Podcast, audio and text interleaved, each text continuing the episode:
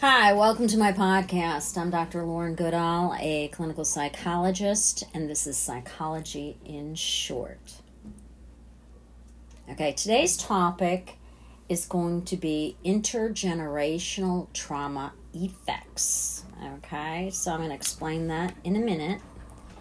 Uh, first, I'm just going to uh, say a little bit about my book. My book is uh, Bipolar is Not an STD um, and why that may be of interest in you is not just about bipolar, it's about my work uh, for many years with mood disorders, anxiety, depression, panic, bipolar, bipolar spectrum, and basically the motivation behind writing that book was wanting to see people get better faster. I noticed certain trends, certain factors that people were getting that wasn't necessarily shall we say, written in the books um, because it takes a long time to publish information. So we're only as good as our ability to publish it out quickly.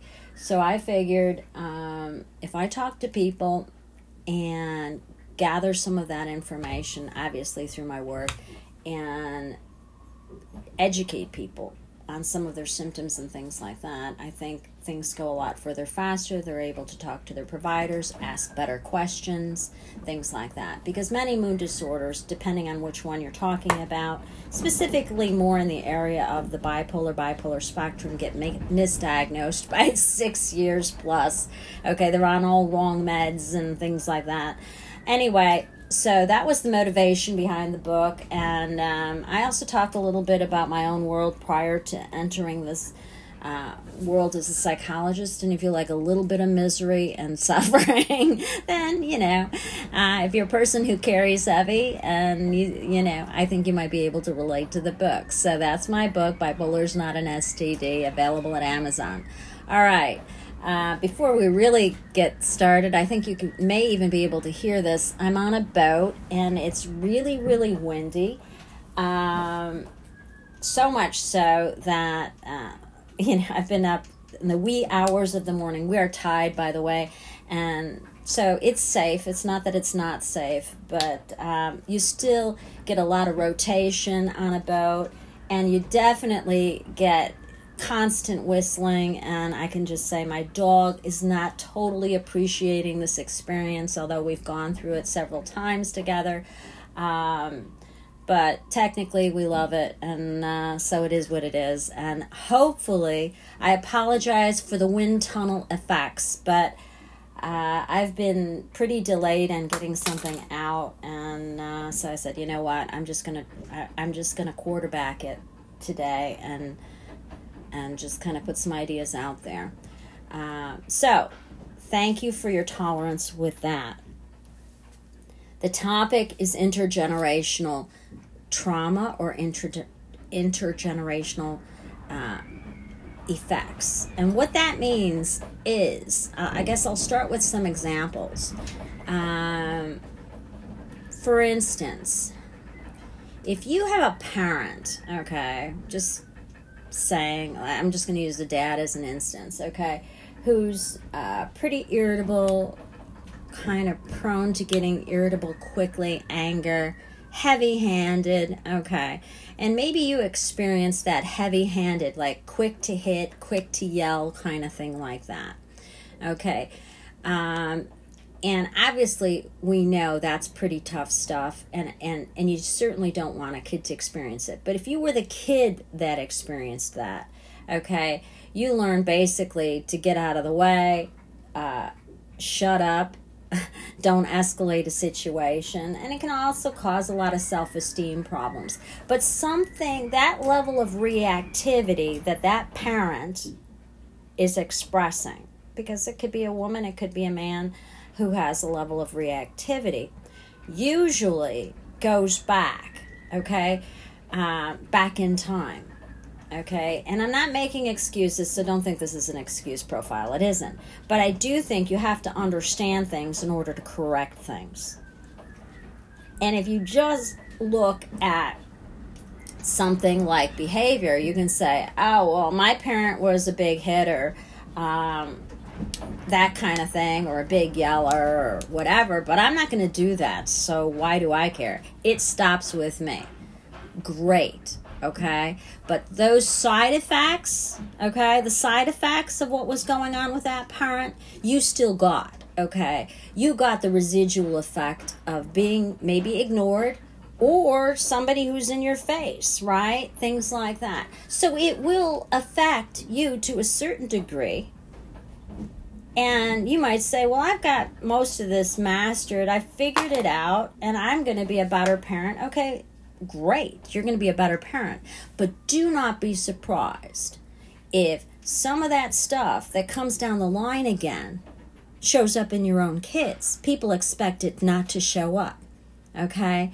Like, there, I have sat with parents who have been, quote, good parents despite what they have experienced and to the best of their ability they've put in this uh, you know support that support what have you but now they've got these problemed kids and they're like where's this coming from hey whatever rolls down the line continues to roll the line we roll down the line the best example of that is medical. You go into, you know, any type of doctor situation, they want your medical history. You can't even breathe around these people without their medical history. And all due respect, please. Um, I have friends who are physicians. It's it's respectful, but you can't say anything without them wanting to know your genetic code, as I say. What is that? How many people in your family have had heart problems? How many people in your family have had diabetes? Okay. Uh, dementia, you name it. They want to know autoimmune disorders. Why is that important? Cancer. Why is that important? Because it's likely to show up again.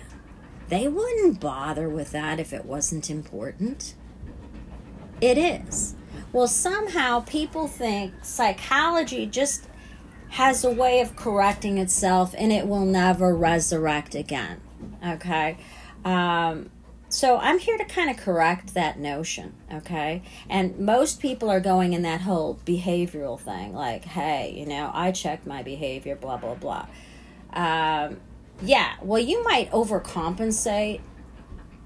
You know, you may not yell at your kids. You may not have an anger issue. You may not be heavy handed no, you might micromanage them. You might be a helicopter parent who's all over them, constantly trying to control external situations. And that's going to cause problems as well. Okay, so your little side effect profile, no offense to you, is now seeping into your kids. Okay, is, first of all, let's just say this Is there any perfect parenting? No. Parenting is a learning curve, and kids don't come with manuals. And unless you understand, have a, coursework in biochemistry, uh, in terms of brain chemistry, when I say that, in terms of mood chemistry, which I think these these courses should be taught in high school. Okay, this is important part of understanding when your kids have problems and things like that what to do how to recognize and how to work with it but you know we're we're delayed in those areas of mental health. We're getting better. We're definitely getting better, but we still have some delays. And I say the better you educate people, the quicker they're going to grab onto it and move with it. Um, so, like I said, medical factors are important, they're generational. Okay? Well, psychological factors are important, and they are generational. And I just pointed out that maybe you don't have that level of reactivity that was imposed on you with yelling or hitting or something like that. Um, but you experience the side effects of that.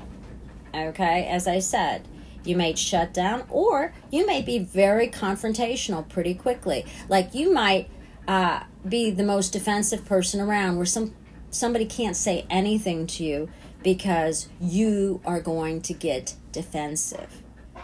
In part, you learned that, right? It was a way, and what we keep behaviors that kind of work for us, okay, until they stop working.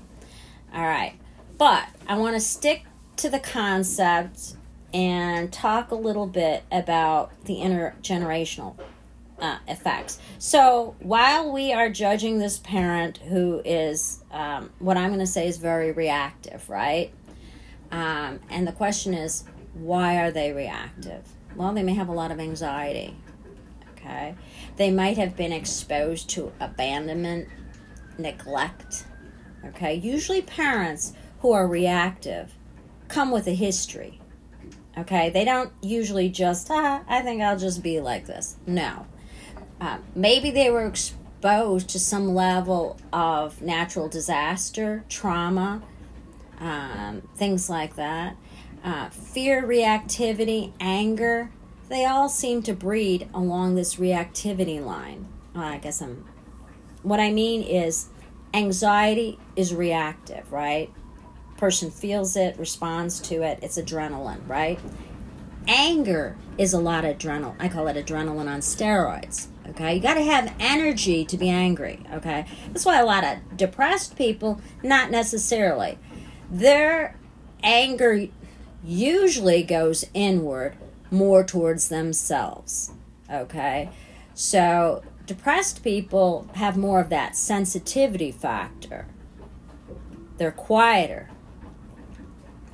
Um, whereas anxiety is, is going to be more visible, anger is going to be more visible and more reactive. Okay.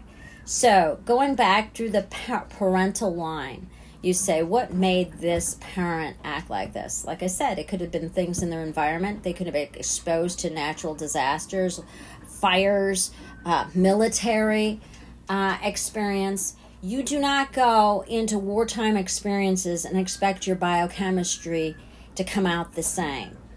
Okay? You have to have genetic buffers to be able to compartmentalize that kind of degree of stimulation. that's an understatement, okay? But if there's any genetic susceptibility, well, it's going to grab on, okay? And most people will have side effects from seeing some. I, I don't care who you are, you're going to take a certain amount of that in and be reactive to it because you're going to feel it. Anyway, so going back to the, I'm just going to say the dysfunctional parental behavior. You go back another line and you see that what that parent was raised by.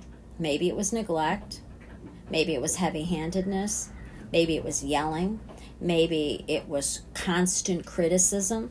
Okay, so you start to see that people rarely act in isolation the behavior is going to make sense on some level on some level. If you're looking at it first you say well that doesn't really make sense you know. Um, this person got so reactive and i just poured the cereal bowl wrong and they were like ah they were all over it.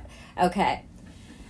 Not about the situation but where's the reactivity coming from? Well i'll tell you where reactivity comes from. It comes from a brain's biochemistry. When people in terms of their mood neurotransmitters, their serotonin, their calming, uh, the ability to calm.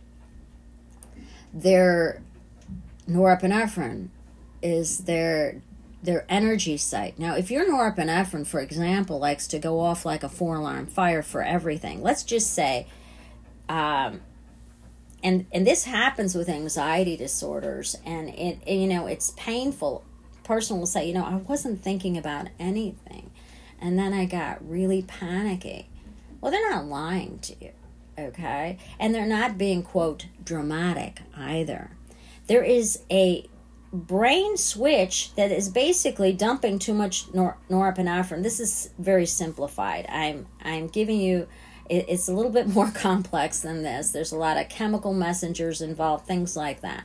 But I'm trying to give you kind of some basics, some general overview, so that when you see this, you may may look at it from a couple different angles in terms of how to be helpful for a person like this instead of judging them. Okay?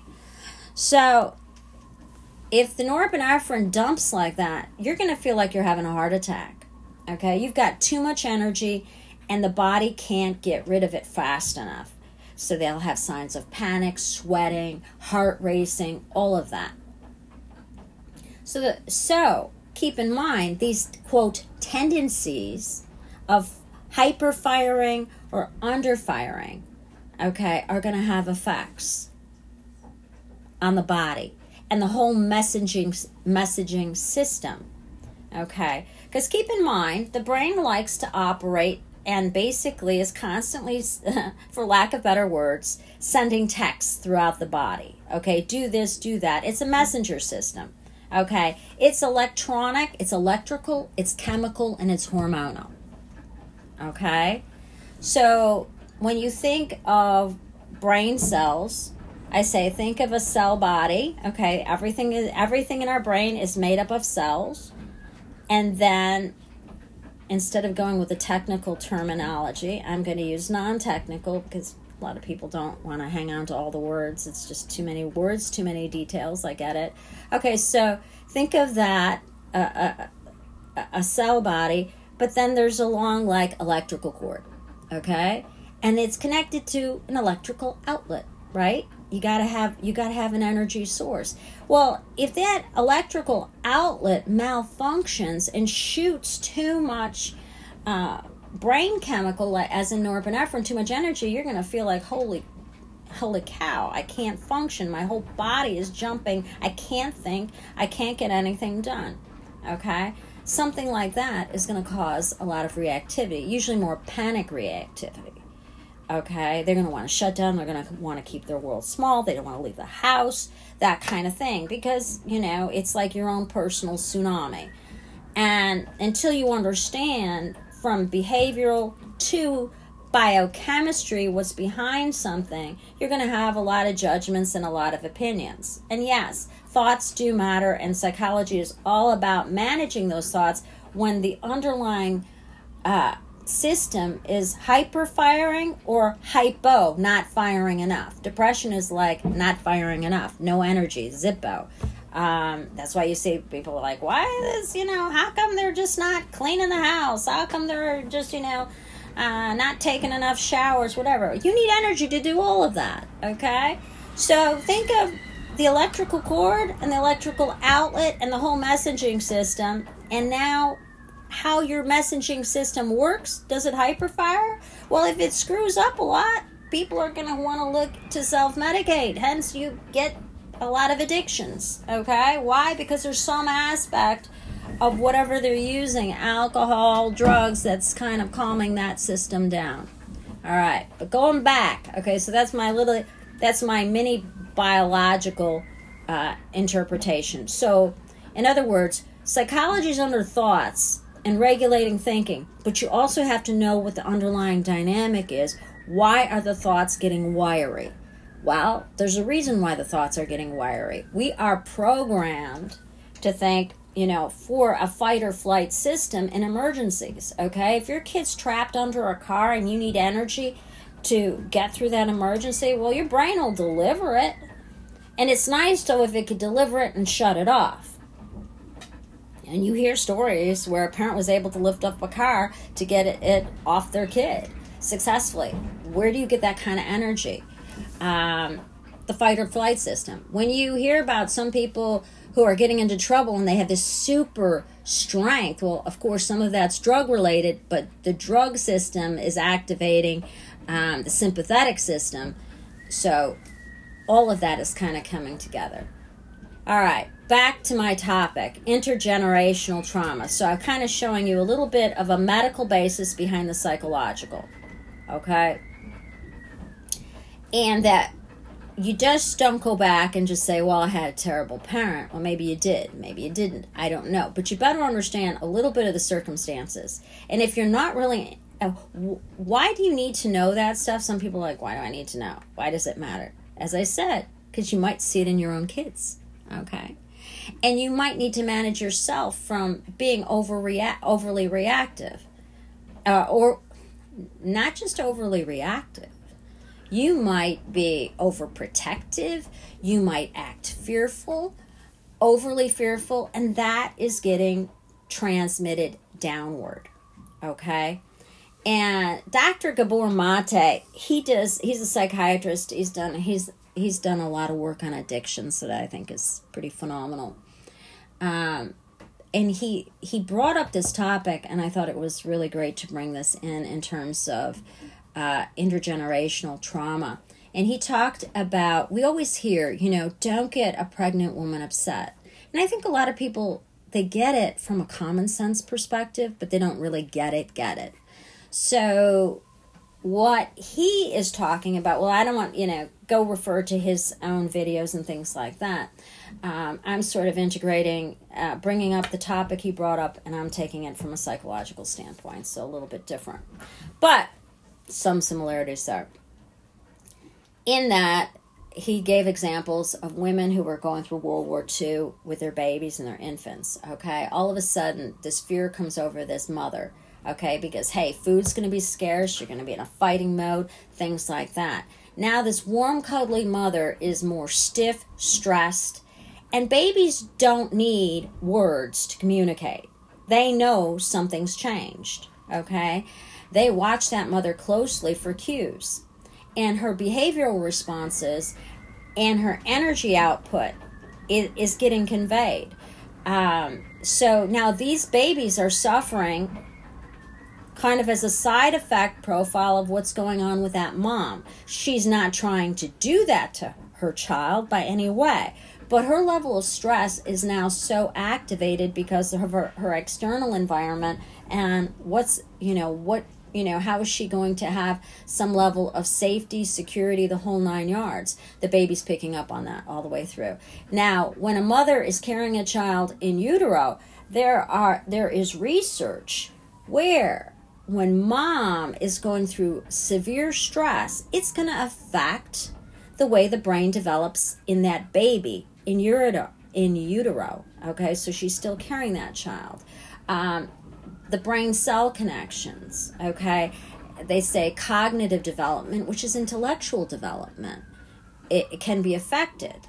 So, a mother who's very stressed out is going to actually have a biological imprint, not just a psychological imprint, but a biological imprint on that baby and how that baby, uh, from from a developmental standpoint, uh, and intellectual, emotional, all of that all the all the wiring that goes in to to having a child all the physical all the structural wiring is now being affected and then you're going to have chemical wiring and influences and hormonal dysregulation. So it is very important uh, when a woman is carrying a child that she be buffered from stress and have it you know uh, you know have it dealt with in a variety of different ways so that she is not overly uh, reactive, overly, um, you know, um, how shall I say, just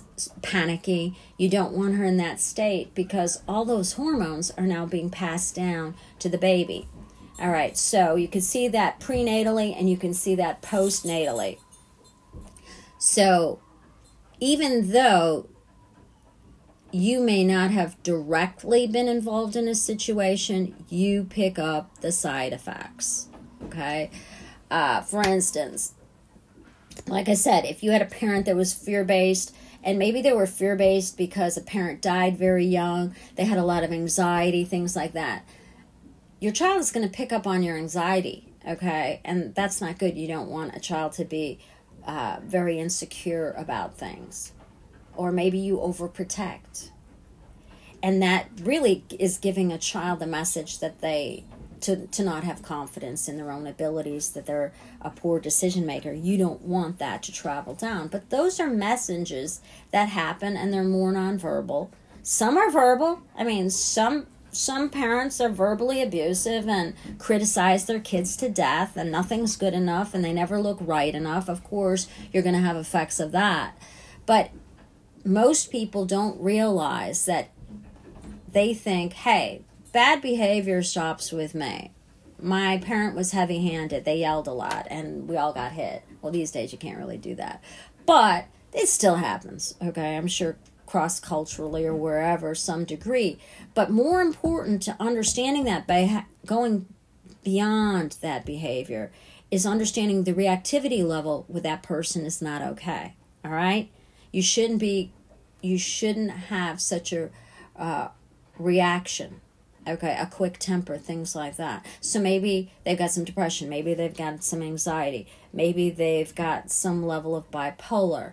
Um, and i say some level of bipolar because bipolar isn't an all or nothing thing. It, there are different types of responses uh, on a certain level of say bipolar 2 which is mostly depression you're going to have an under response okay? Because it's depression it's low motivation it's low energy. Whereas if you got bipolar 1, that is much more of a highs, lows, manic episodes. Some mania is good in energy, too much energy is bad, and it becomes anger, explosive anger. How do you see, see that? Sometimes, you know, people who are, when they drive and they have road rage and they complain about every driver on the road and everything irritates them. Okay, don't think anger management classes, okay?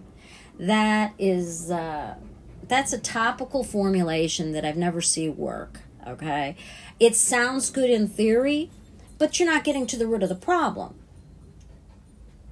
You know, everybody's going to have a little reactivity when they're driving if somebody's a complete clown in front of them or what have you. But constant reactivity tells you something's not working right that needs to be settled down in their biochemistry or worked through as in talk therapy some something's stuck. Something has to be resolved and worked through. So don't just look at the behavior, look at what may be generationally down the line and not just say, look at your parent in a in a very judgmental way. Look at that way that if you hear generally how that parent was treated, oh Lord, you know, you, you start to see how this stuff just segues straight down. And if you think you're completely clear of it, even the mildest stuff, no, not really. It it will. I call it like cockroaches. This stuff will show up in your kids.